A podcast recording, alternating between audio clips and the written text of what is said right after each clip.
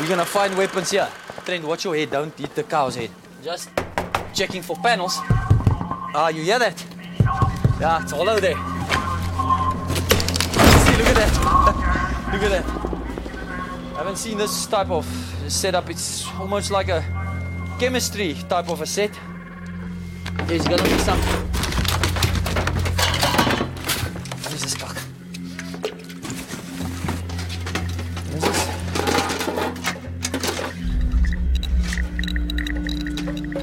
Yeah, I don't know. This has got the markings there of, of uh, so it, it's definitely alien, but it's uh, not a weapon.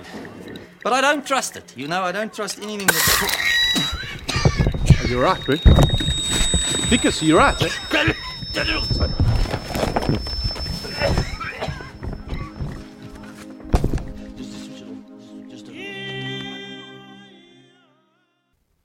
(9월 20일) 수요일 FM 영화음악 시작하겠습니다. 저는 김세윤이고요. 오늘 오프닝은요. 2009년 영화죠. 닐 블롬캠프 감독의 디스트릭트 9 네, 한 장면이었습니다. 이어서 메인 테마 디스트릭트 9이라는 제목의 스코어였고요. 클린튼 쇼터의 음악이었습니다. 이 영화 처음 나왔을 때 다들 깜짝 놀랐잖아요. 이 천재 감독 누구냐? 서른 살에 처음 만든 장편 영화 디스트릭트 9. 이 한 편으로 온 세상이 난리가 났습니다. 어떻게 이렇게 잘 만들지? 어떻게 이런 스토리를 쓰지? 라는 그런데 예산은 이렇게 많이 안 썼다고 해서 모든 면에서 놀라웠던 작품이었어요. 그 페이크 다큐라고 그러죠. 가짜 다큐멘터리의 형태로 되어 있어요. 다큐멘터리의 형식을 취하고 있지만 실제로 일어난 일은 아닌. 그런데 시침 뚝 떼고 마치 실제로 일어난 일을 기록한 영화인 것처럼 그렇게 시작을 합니다. 영화 초반에 그동안의 사연이 밝혀져요. 1982년 남아프리카 공화국 요하네스버그 상공에 거대한 우주선이 나타나죠.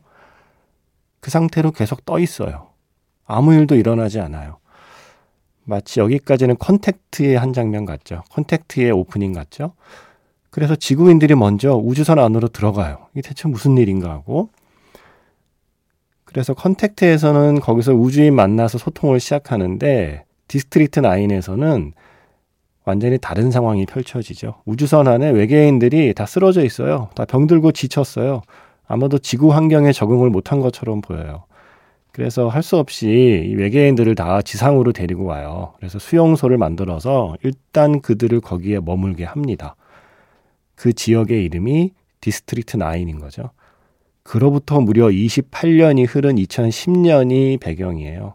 외계인 숫자가 뭐 250만에, 이르는 아주 많은 숫자가 되었고, 이게 사회 골칫거리가 됐습니다. 네. 외계인이 처음에 올 때나 외계인이지 28년 동안 지구에 살면서 거의 지구인 다 됐고요. 하지만 지구인과는 완전히 다른 생김새고요. 그리고 사람들에게는 여전히 혐오와 경계와 차별의 대상인 거죠. 그래서 거의 이제 슬럼화가 되어 있어요. 이 외계인 집단 수용소가. 그러니까 이 도시 사람들이 아 얘네 좀 딴 데 보내 이렇게 된 거예요. 그래서 이들을 강제 이주를 하려고 합니다. 예. 멀찍이 떨어진 곳에 도시로부터 멀리 떨어진 곳에 눈에 보이지 않는 곳으로 이제 치워버리려고 해요. 그 작업을 총괄하는 공무원이 바로 비커스라는 주인공이에요. 뭐 재개발 지역에 강제 철거를 하는 용역이 하는 일을 합니다. 그 대상이 어, 철거민이 아니라 외계인이라는 차이만 있을 뿐이에요.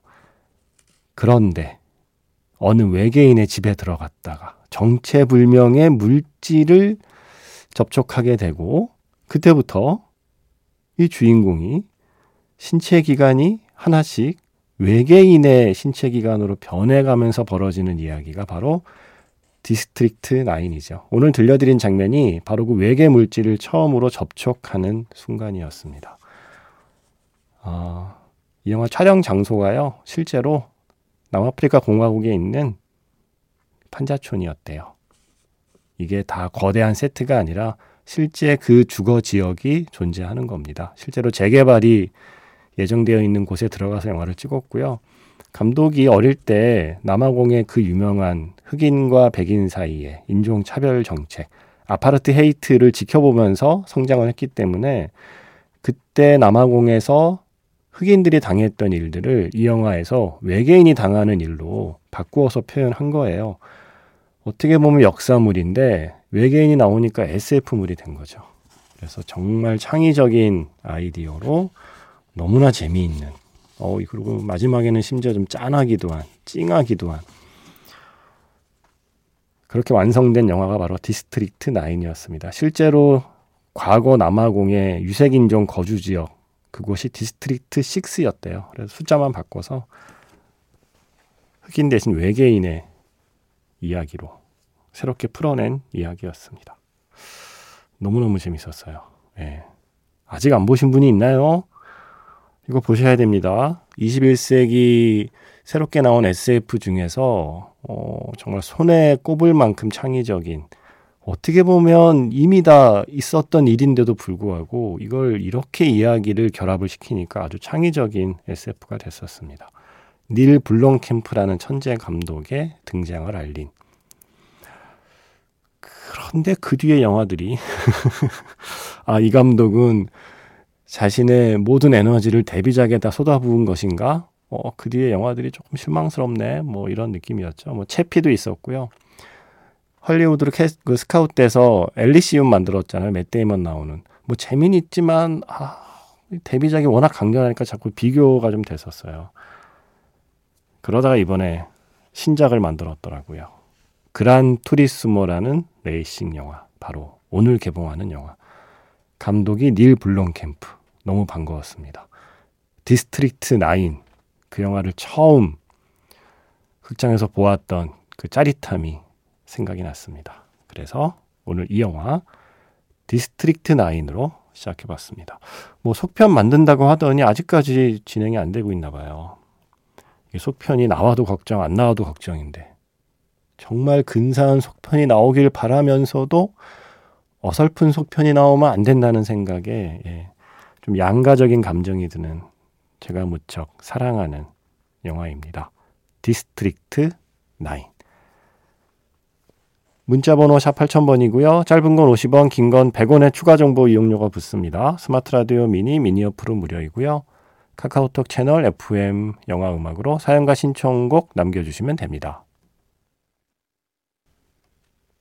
그란 투리스모 삽입곡 가운데 Afterthought라는 노래가 있더라고요. 조지와 베니가 함께한 노래. 어, 노래 좋았어요. 예. 그래서 이 노래 들려드렸습니다. 전에 한번 말씀드렸죠. 그란 투리스모. 이게 집에서 레이싱 게임 하던 게이머들 대상으로 일종의 좀 마케팅 차원에서 이벤트로 최종 한 명 뽑아서 실제 레이서로 키워내는 이야기. 실제 있었던 이야기. 그걸 만든 겁니다. 자동차 엔진음이 아주 심장을 울리는 그리고 레이싱의 쾌감이 있는 영화였어요. 그란 투리스모. 닐 블롬캠프 감독의 영화. 아까 디스트리트 9 말씀드렸는데 그게 그러니까 과거에 있었던 흑백 분리 정책을 외계인으로 바꿔서 새로운 SF로 만들었다고 그랬잖아요. 그런데 그게 단지 남아프리카 공화국에서만 사랑받지 않고 전 세계에서 사랑받은 건 난민으로도 충분히 읽을 수 있는 영화였기 때문이에요. 그 영화 속에 외계인이라는 건 뭔가 분리하고 싶고 뭔가 좀 지워버리고 싶고 치워버리고 싶고, 음, 뭔가 혐오와 그리고 차별과 경계의 대상이 되는 그 어떤 것으로 바꾸어 생각해도 이야기가 다 술술 풀리기 때문에 그렇게 전 세계적으로 사랑받았다고 생각하거든요. 그란 투리스모도 이게 자동차 레이싱을 하는 장르 여가이긴 합니다만 방에서 게임하던 게이머들 대부분이 나이가 어리잖아요. 그래서 이거는 어린 그 주인공의 성장 영화이기도 합니다. 그래서 그 장르예요. 음, 방구석에서 세상을 제패하는 것 같은 착각에 사로잡혀 있다고 어른들이 생각하는데 그걸 실제 실제 현실 세계에서도 그 일을 해낸 아주 드문 케이스이기 때문에 이런 이야기가 또 새로운 관객을 만날 수 있겠죠. 그란 투리스모. 어, 이 영화 좀 잘 돼서 닐 블롬캠프 또 힘 모아서 데뷔작만한 엄청난 영화 한번 만들었으면 좋겠다 싶더라고요.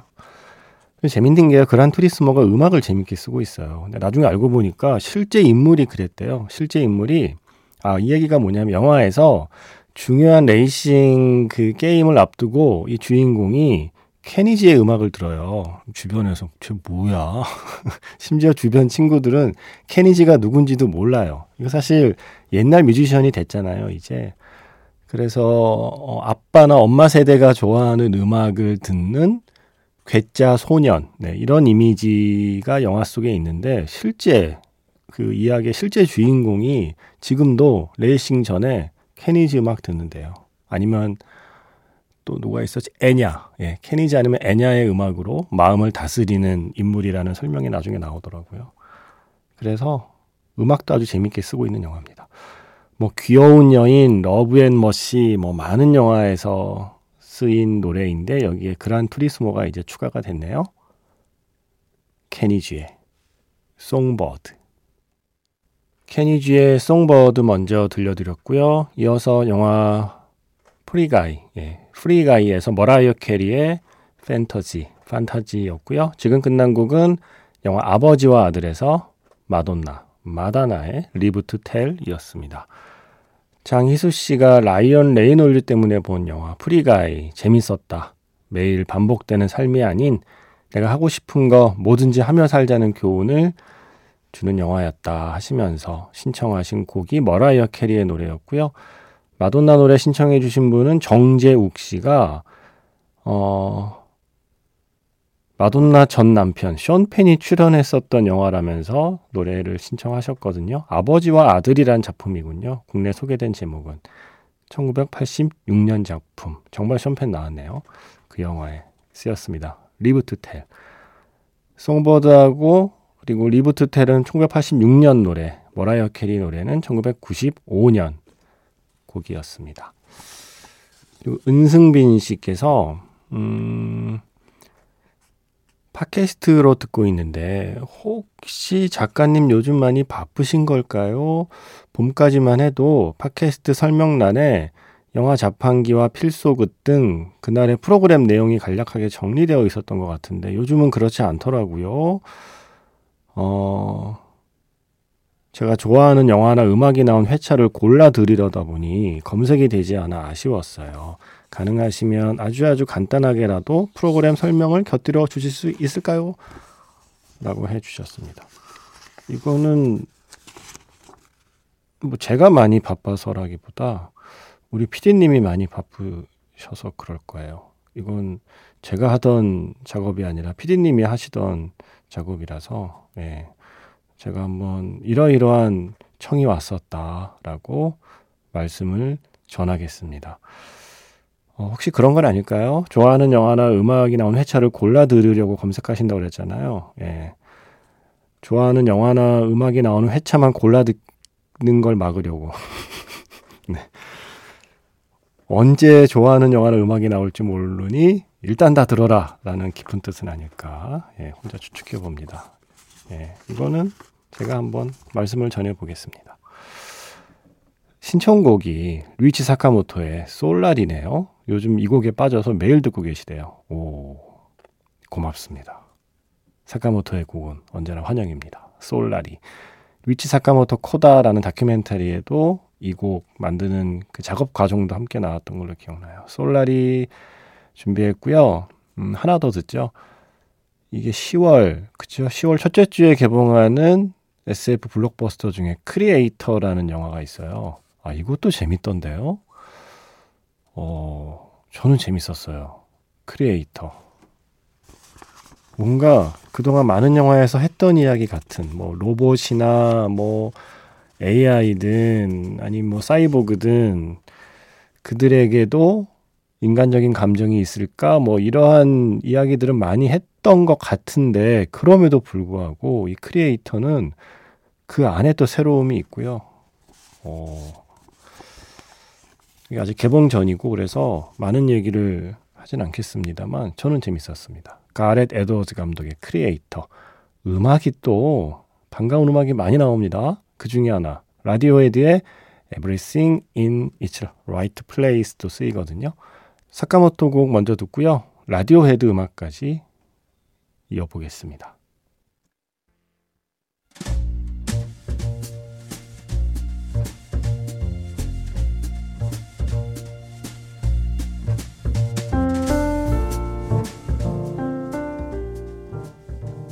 다시 꺼내보는 그 장면, 영화 자판기,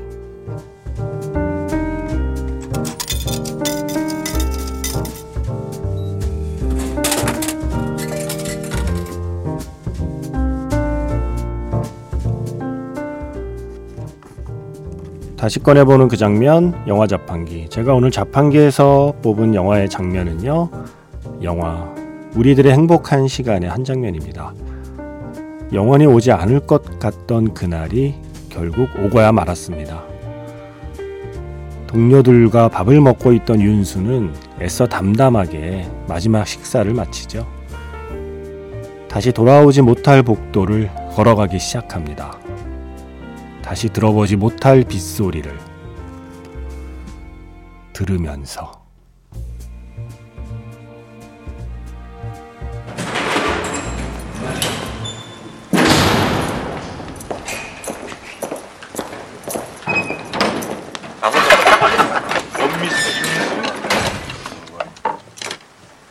삼987 정윤수 연애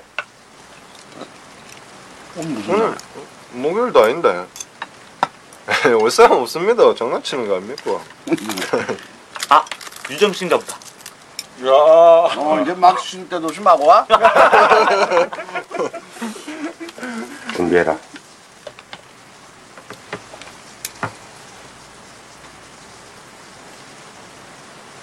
오늘 죽는 겁니까?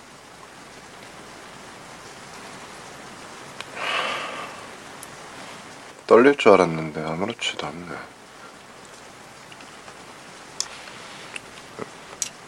밥은 다 먹고 가도 되죠?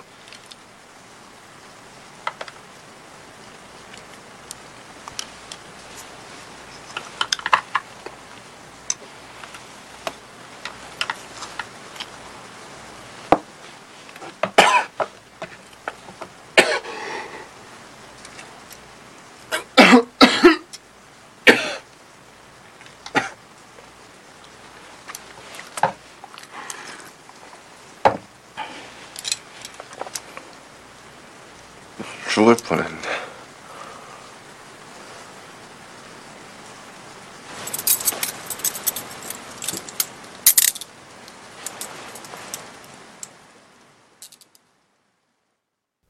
다시 꺼내보는 그 장면, 영화 자판기. 오늘 영화는 송혜성 감독, 강동원, 이나영 주연의 우리들의 행복한 시간 한 장면이었습니다. 이어서 들려드린 곡은요, 이재진 음악 감독의 스코어죠. 영화의 메인 테마였습니다. 사형수 윤수를 연기한 강동원 배우. 최근에 예능 프로그램 나와서 이런저런 얘기하다가 바로 이 영화에서 이 장면 언급을 하더라고요. 어, 영화에서 자신이 맡은 그 사형수라는 캐릭터가 마지막 사형대를 향해 걸어가는 그 장면의 감정에 너무 몰입한 나머지 정말 매일 밤 그 사형대에 걸어가는 악몽을 꿨다라는 이야기를 할 때 이 장면이 잠깐 화면에 나오더라고요. 그래서 아 맞다 이 장면 그래 이 영화가 있었어 강동원이라는 배우에게 우리들의 행복한 시간이 있었어 윤수가 있었어라는 생각을 했습니다. 오늘 마지막 곡은 영화 데뷔작 그녀를 믿지 마세요에서 기타 치고 이 노래 잠깐 부르는 신도 있었잖아요.